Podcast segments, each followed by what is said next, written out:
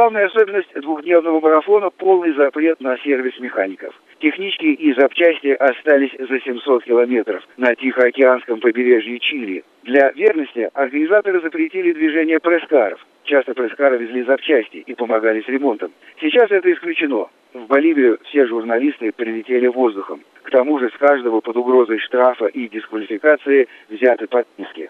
Мы даже не имеем права заходить в ту часть бивуака, где остановились экипажи. Передвижение по лагерю по чипованным браслетам, под пристальным взором боливийских военных. Все без шуток.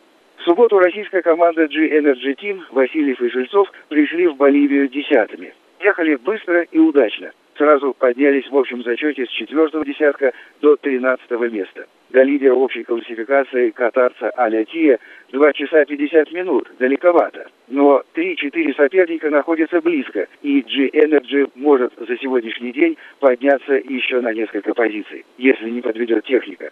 Сегодня первые машины ушли с рассветом в 6.30 утра, это в 12.30 по Москве.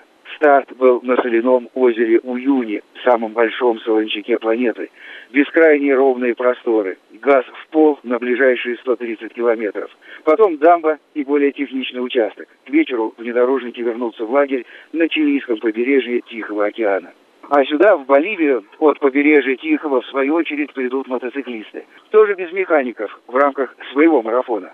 Все категории разделились.